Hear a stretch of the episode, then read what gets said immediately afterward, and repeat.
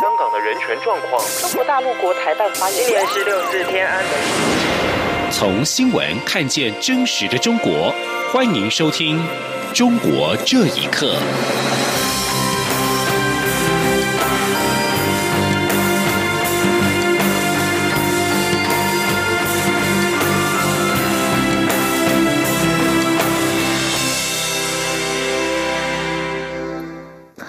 各位好，欢迎收听《中国这一刻》。蔡英文总统日前和巨阳新媒体行销总监 YouTuber 波特王合作拍片，两天影片就创下高流量点阅。波特王十五号晚间在脸书 po 文表示，收到中国新媒体合作方讯息，要求不能出现“总统”二字，并要他立刻删除相关内容。波特王指出，如果我们不能称呼自己国家的元首为总统，这笔钱我们不赚也罢。波特王所属的巨洋公司执行长 Mars 今天出面表示，可能退出中国市场，但也呼吁外界不要把焦点放在要挺谁，因为他们要挺的就是民主。蔡英文总统今天上午受访时对此表示，认为台湾社会很难接受此事。对于国民党总统候选人韩国瑜表示，此事应该政治归政治，经济归经济。蔡总统指出，中国没有所谓政治归政治，经济归经济。台湾只有确保自己的民主和国家安全，才能有经济和创作等各方面的自由。记者欧阳梦平报道。蔡英文总统日前前往高雄参访新媒体新创产业，知名的 YouTuber 波特王与蔡总统一起拍摄影片，却引发中国合作厂商的不满并解约。蔡总统十六号上午受访时对此事表达遗憾，他指出。这件事的起因是他到高雄了解新媒体公司在高雄发展的情况，并了解年轻人从事影像创作工作的情形。如今发生这样的事，台湾社会很难接受。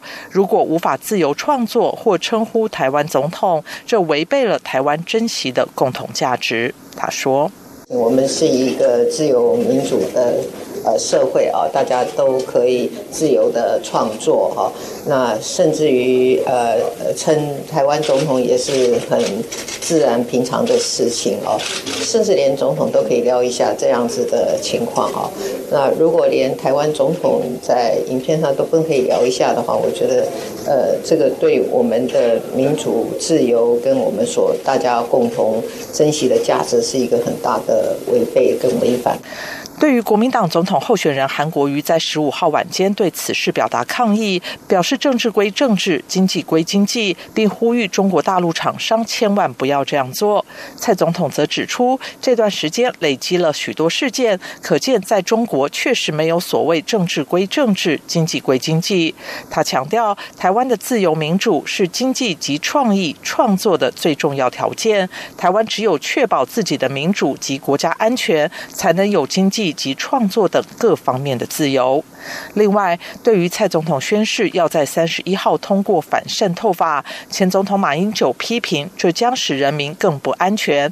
台湾民众党主席柯文哲也提醒别忘记当年反服贸的太阳花学运。总统则表示，反渗透法不是一个新出现的法案，而是把蛮长时间以来在立法院讨论的各项版本做了最后的整合。他指出，大家都感受到中国对台湾各角落的渗透越来越。严重，近来许多事件发展也让台湾社会感到不安，因此希望尽快立法，让各机关在进行反渗透或保护台湾的各层面上有法律依据。中央广播电台记者欧阳梦平在台北采访报道。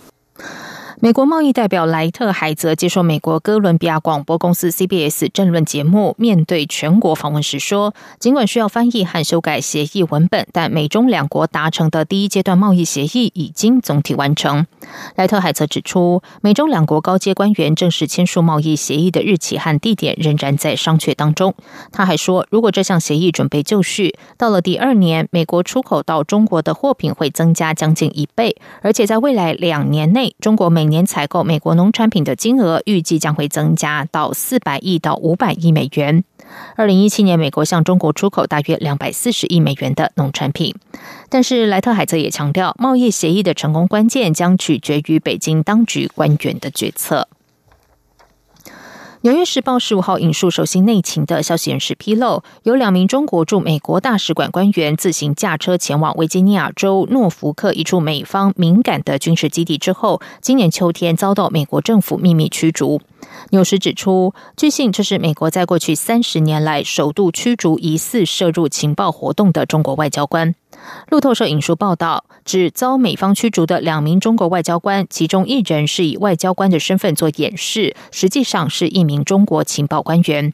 纽时报道，虽然并不清楚这两名中国外交官员开车闯进美国秘密军事基地的动机，但一名消息人士指出，美国官员认为中国外交官员此举可能是要测试美国军事基地的安全防护。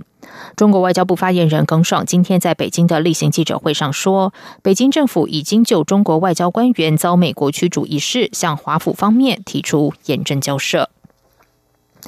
无独有偶的。瑞典两个在野党要求将中国驻瑞典大使桂从友列为不受欢迎人士，并且将他驱逐出境。理由是桂从友为瑞典及香港书商桂明海事件多次批评瑞典。批评人评论人士认为，桂从友的行为根本不是外交官应该做的。西方国家应该要认清中国一直以来破坏国际文明秩序的做法，提出有系统的反制措施。请听以下的报道。瑞典两个在野党右翼基督教民主党和左派党日前在国会辩论中，要求将中国驻瑞典大使桂从友宣布为不受欢迎的人，并将其驱逐出境。桂从友四号参加哥德堡大学一个活动时宣称，因为瑞典颁奖给铜锣湾书店店主桂明海，中国将对瑞典实施贸易制裁。瑞典驻欧洲委员会前副主席林布拉德接受自由亚洲电台访问时表示，桂从有多次发表侵犯瑞典人权和言论自由的声明，甚至直接提出威胁。但瑞典和其他民主国家对中国的政策一直很幼稚，现在是时候停止天真了。旅美法学学者滕彪指出，包括桂从友在内的很多中国驻外大使和外交官，以及中国外交部长王毅等，近年全部转为战狼式外交模式，在一些公共事件上不断挑战西方文明和法治底线。滕彪说。那随着中共对外加快渗透扩张，中共外交官，包括外交部的发言人、外交部长等等，都是经常有挑衅性的言论，并且有一些让人无法接受的行动。国际社会对中共的这种黑手应该有越来越多的认识，也会采取越来越多的反制行动。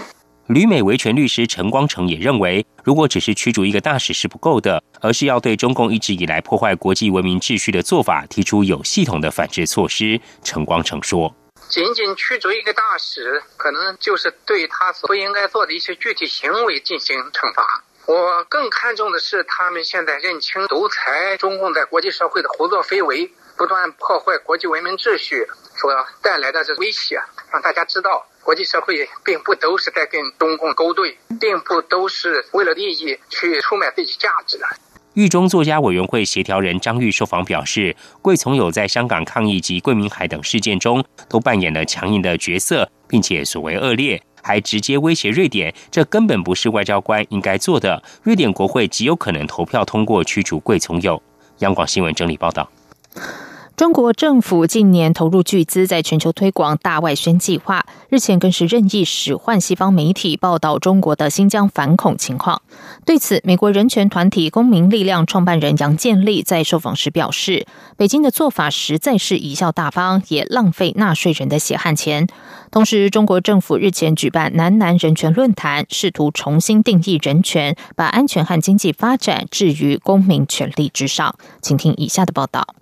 在有言论自由的法治社会当中，媒体发挥监督的职责是理所当然。但在中国，前记者齐从怀却因为报道了地方政府乱花钱，深陷牢狱长达了十年之久。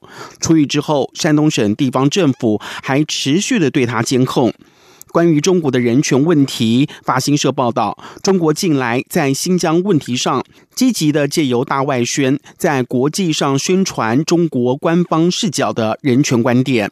外交部发言人华春莹近来更是一一的点名外国媒体，质疑为何没有报道央视海外宣传机构推出的介绍新疆反恐情况的《中国新疆反恐前沿纪录片》。对此，美国人权团体公民力量。创办人杨建立受访时则是表示，北京任意的使唤享有新闻自由的西方媒体，这种做法实在是贻笑大方。他说：“这些行为，他所用的一些标准，在一到文明社会就会发生冲突，非常可笑。所以我觉得他外大外宣啊是没什么效果的，它主要是出口转内销。如果你人权状况不能够得到真正的改善的话，你讲什么故事也没有用。”杨建立认为，中国的大外宣在海外对部分华人有效，通过他们传回中国，描绘成是海外也认同中国官方的观点，但这样浪费中国纳税人血汗钱的大外宣效果不大。此外，中国政府还试图改变人权定义。目前在北京召开的南南人权论坛，邀请了叙利亚、朝鲜、巴基斯坦等国家的代表出席。法新社报道。中国正在试图重新定义人权，把安全和经济发展置于公民和政治权利之上。但事实上，让中国人民享有真正的发言权，才是最起码的一步。央广新闻整理报道。受到非洲猪瘟疫情的影响，中国近日猪肉价格上涨了一点一倍。中国官方媒体报道，有不法商人组成了炒猪团，以非法手段抬高猪价，从中谋取暴利。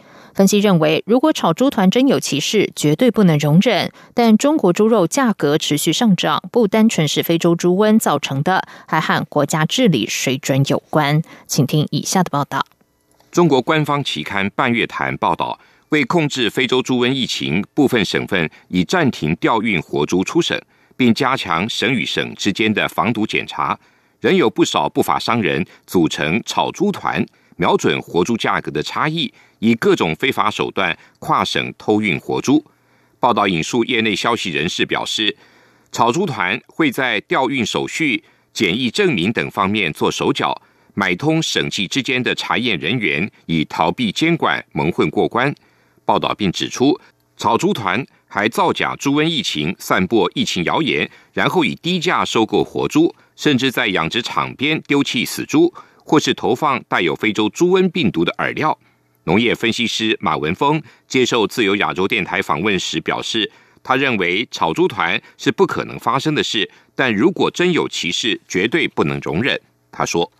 这是不不仅是违法，更是违背基本的道德准则的事情。我觉得商家也不可以不至于那样干。但那个含专门这种商家加上这个有病毒的这种肉，那是不那是不可能的事情。但是像媒体上说说商家专门来出售含有这个病毒的猪肉，这是危害公共安全罪，罪大恶极。至于中国猪肉价格持续上涨的原因，前中国国家统计局总经济师姚景元表示。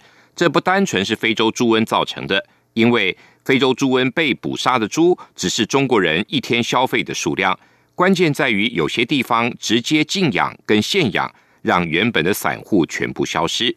姚景元说：“这个猪瘟呢，确实对猪肉有影响，是吧？有影响，但是啊，你真赖不着它。这次这个物价上涨，它是结构性问题，是猪肉问题，是吧？